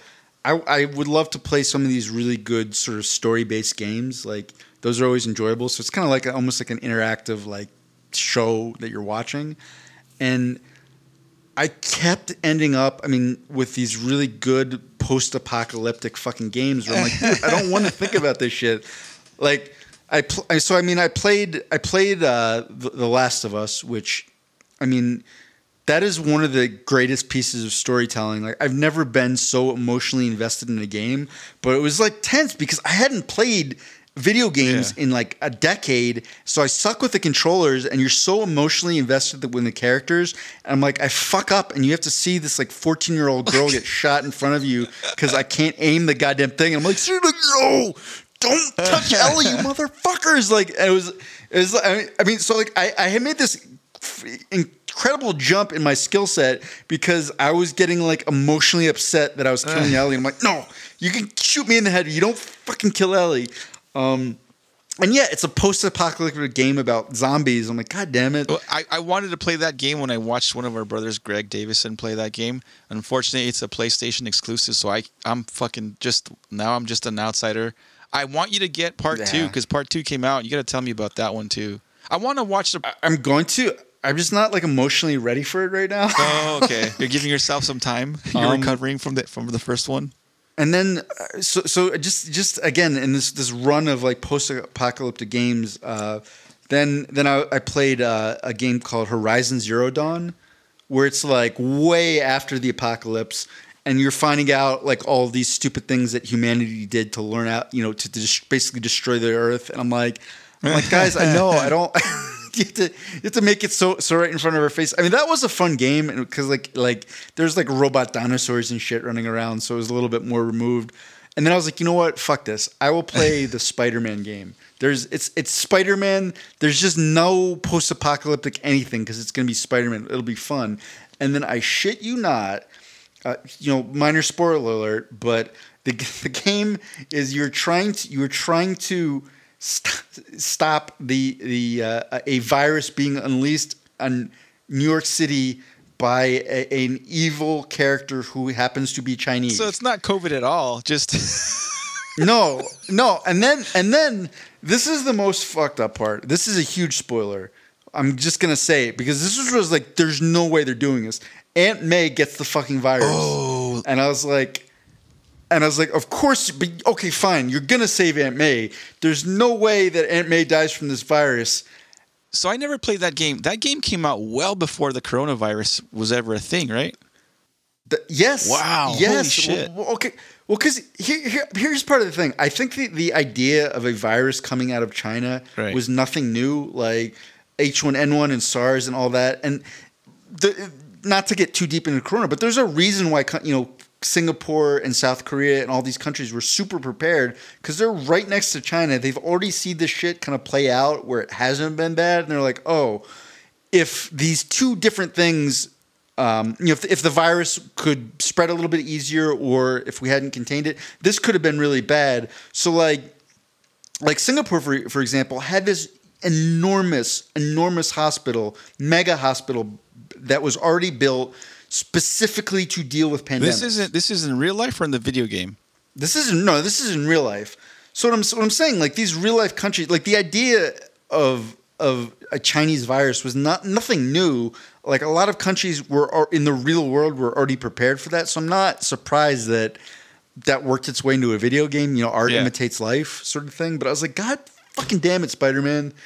I just wanted some escapism. God damn it. So You try, you wanted to avoid or you leaned away from you know whatever post-apocalyptic pandemic like whatever entertainment right i totally leaned into that shit Uh-huh. because i was al- always into like zombie stuff Oh, really? Yes. So, uh, yeah, no, like, and dude, I got, I've, I've probably a dozen books on zombies that I've read. I've read. Max Brooks has a book called I forget the name of the book, but it's like the zombie survival, the complete zombie survival guide. I read that thing fucking cover to cover probably three or four times. I'm not joking, and it's funny because the book is like totally satirical, but it it plays out like it's it's if you read it it's almost like what would you really do if zombies invaded and it goes from like weapons to be using to what would you do for a habitat like i'm i'm way into zombie post apocalyptic shit like i love that stuff So, so let me let me give two rem- recommendations then on that note. My my I will give a TV recommendation for people that like zombie post-apocalyptic stuff, and then I will give a separate one for people that want nothing to do with any of that and just want something fun and escapist. So the, the the one that I watched that that I was I, I was surprised how much I enjoyed it was called Kingdom. I think it's still on Netflix. It, it is a South Korean uh, program, so like you, you can listen to it dubbed. The dub is pretty good. I just listened to it with subtitles and or and, and read the subtitles. I liked it more that way. But it's like it's sort of like in like feudal Korea where you know there's still kings and you know they're they're fighting with samurai swords and everything.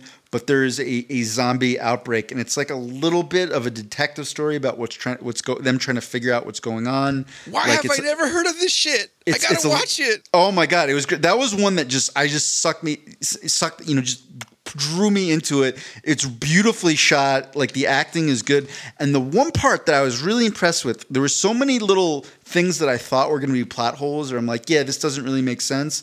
And they did a great job of giving you enough explanations where you're like, oh yeah, that that makes sense where I can just suspend disbelief and, and really enjoy this.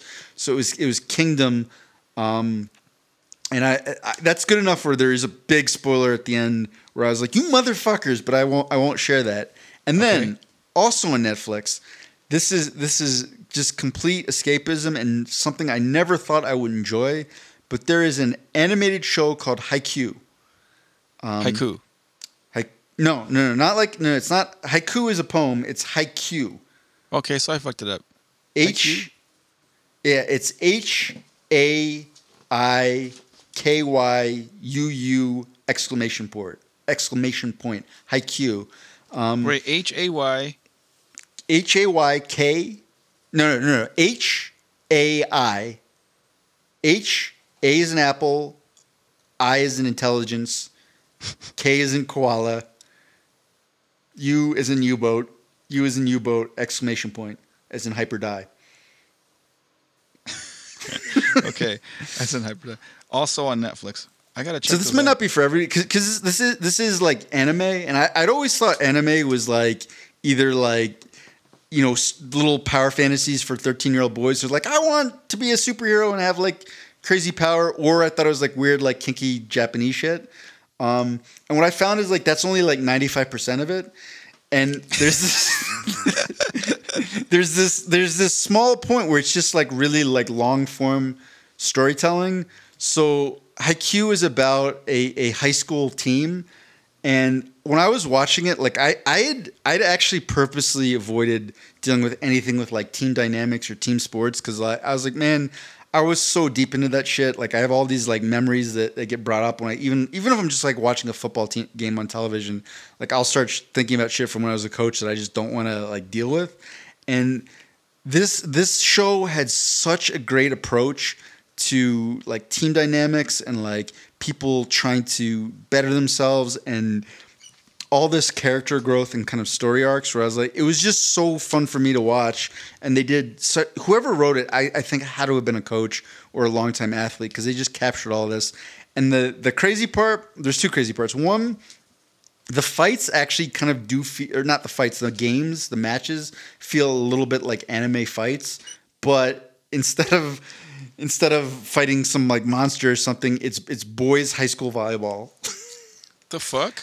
I know. I was I and again I remember Netflix was like you should watch this and it might have been because I watched uh, Kingdom and they're like oh you're, you'll you'll watch something that's subtitled and and they're like Netflix was like we recommend you watch this show. I'm like really Netflix you want me to watch an animated show about boys volleyball and and I watched the first episode and it was the first episode most of it like wasn't wasn't great. It was it, it did, feel a little bit childish, and then they they left it on a cliffhanger, and that cliffhanger was enough to get me to watch the second episode.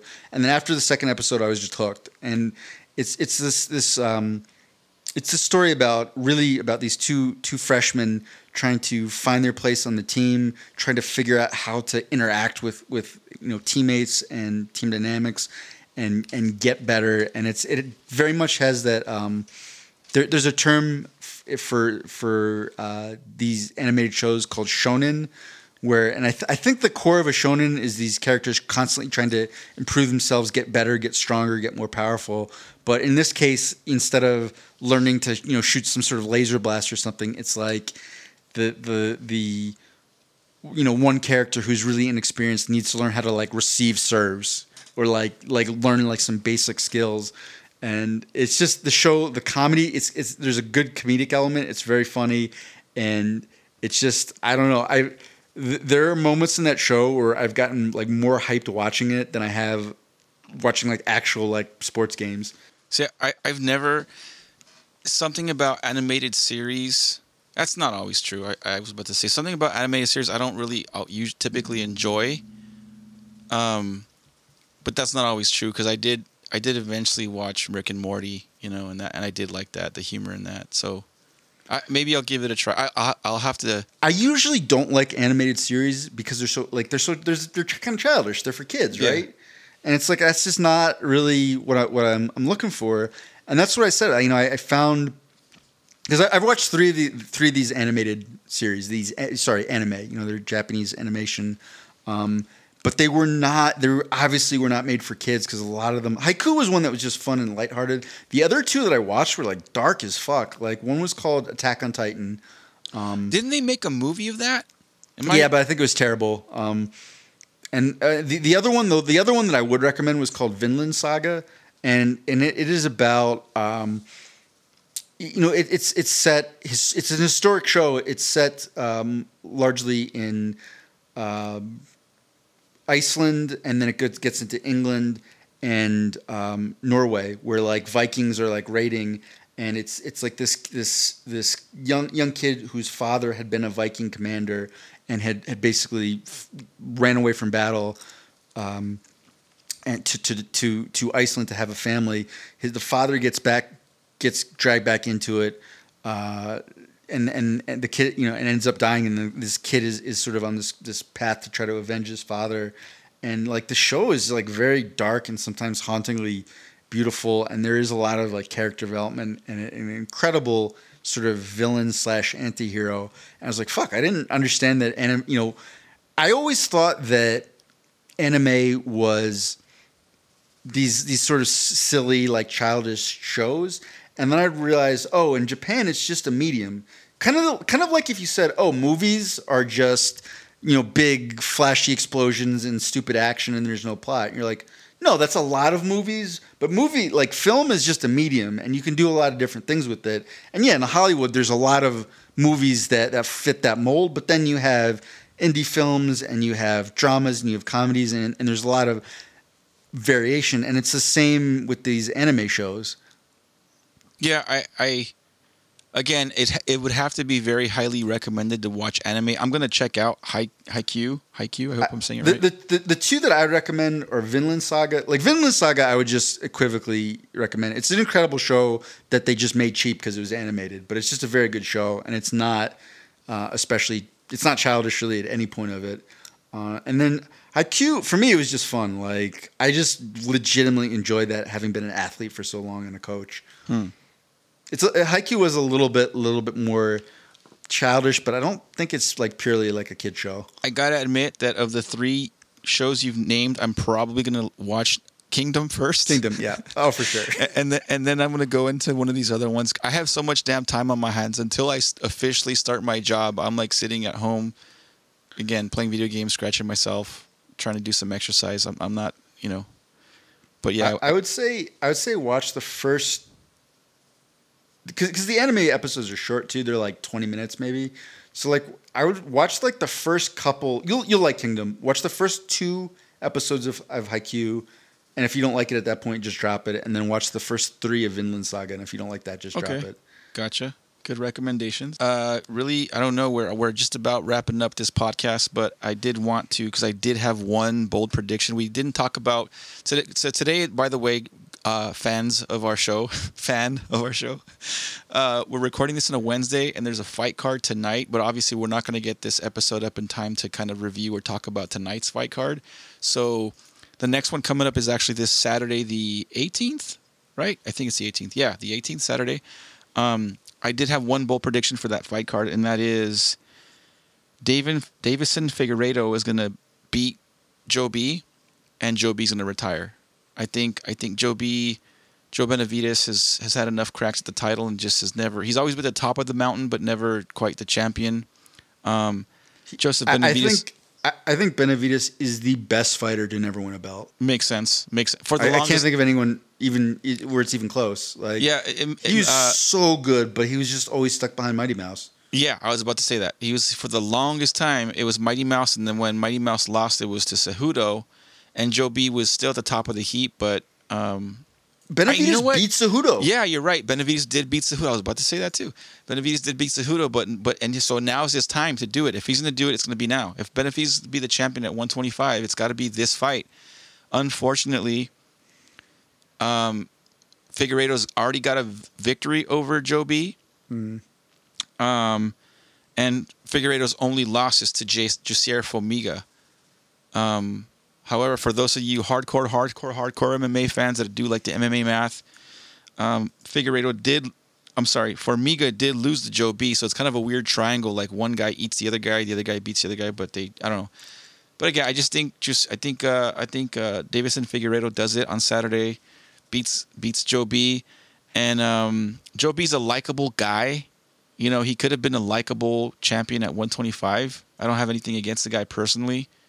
Um, he seems like a smart enough guy, but I just think I just think he's You know, I just think he's gonna hang up the gloves after he loses. I mean, what are you gonna do? You lose twice to the to the you lose twice to the same guy, and the, and that guy becomes a champion. You can't call for a third. You can't call for a trilogy with the guy that beat you already twice. You know, he part of also part of his problem. I mean, he's 35. Like, yeah, it, it- you can get away with being 35 and still have years left in your career at heavyweight because none of them were athletic to begin with, and like their their games aren't be, based based on being fast and athletic, nor do they have to contend with people who are like that fast and athletic. But dude, at, at 125, like you're getting like premier athletes because they're not big enough to play a lot of the other sports, and it's like you you just can't you can't get away like it just doesn't work. You can't get away with um, I'm sorry one yeah 125 one twenty five. Yeah, so, so it's like once you're 35, man, like you're you're really on the decline. So I I hope he wins. It it it sucks to be the, the best person in the in the history of the UFC to never win a belt, but uh, yeah, I mean I think you're probably right. yep.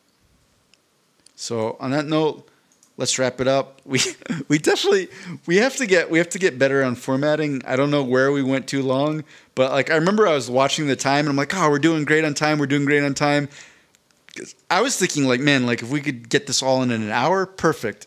And then I stopped paying attention, and now we're an hour and forty something in. So, hey, we're It we're, happens. We're j- just like um, the the characters in in Haikyuu and Kamaru Usman. We're st- all still getting better and learning, and uh, we've not yet reached our final form. That's yeah. I like it. Thanks for listening. Yep. Peace out. Bye. Hey everyone, Mondo here. I just want to take the time to say, on behalf of myself and Aaron, that we appreciate everyone who's taken the time to listen to our podcast. We know there's hundreds of thousands of podcasts to choose from, but you took some time out of your day to listen to us ramble on. Please share our podcast, like and subscribe, follow us on all our social media platforms, and all that jazz. Whether you love us, hate us, agree with our opinions, or disagree, we still love you.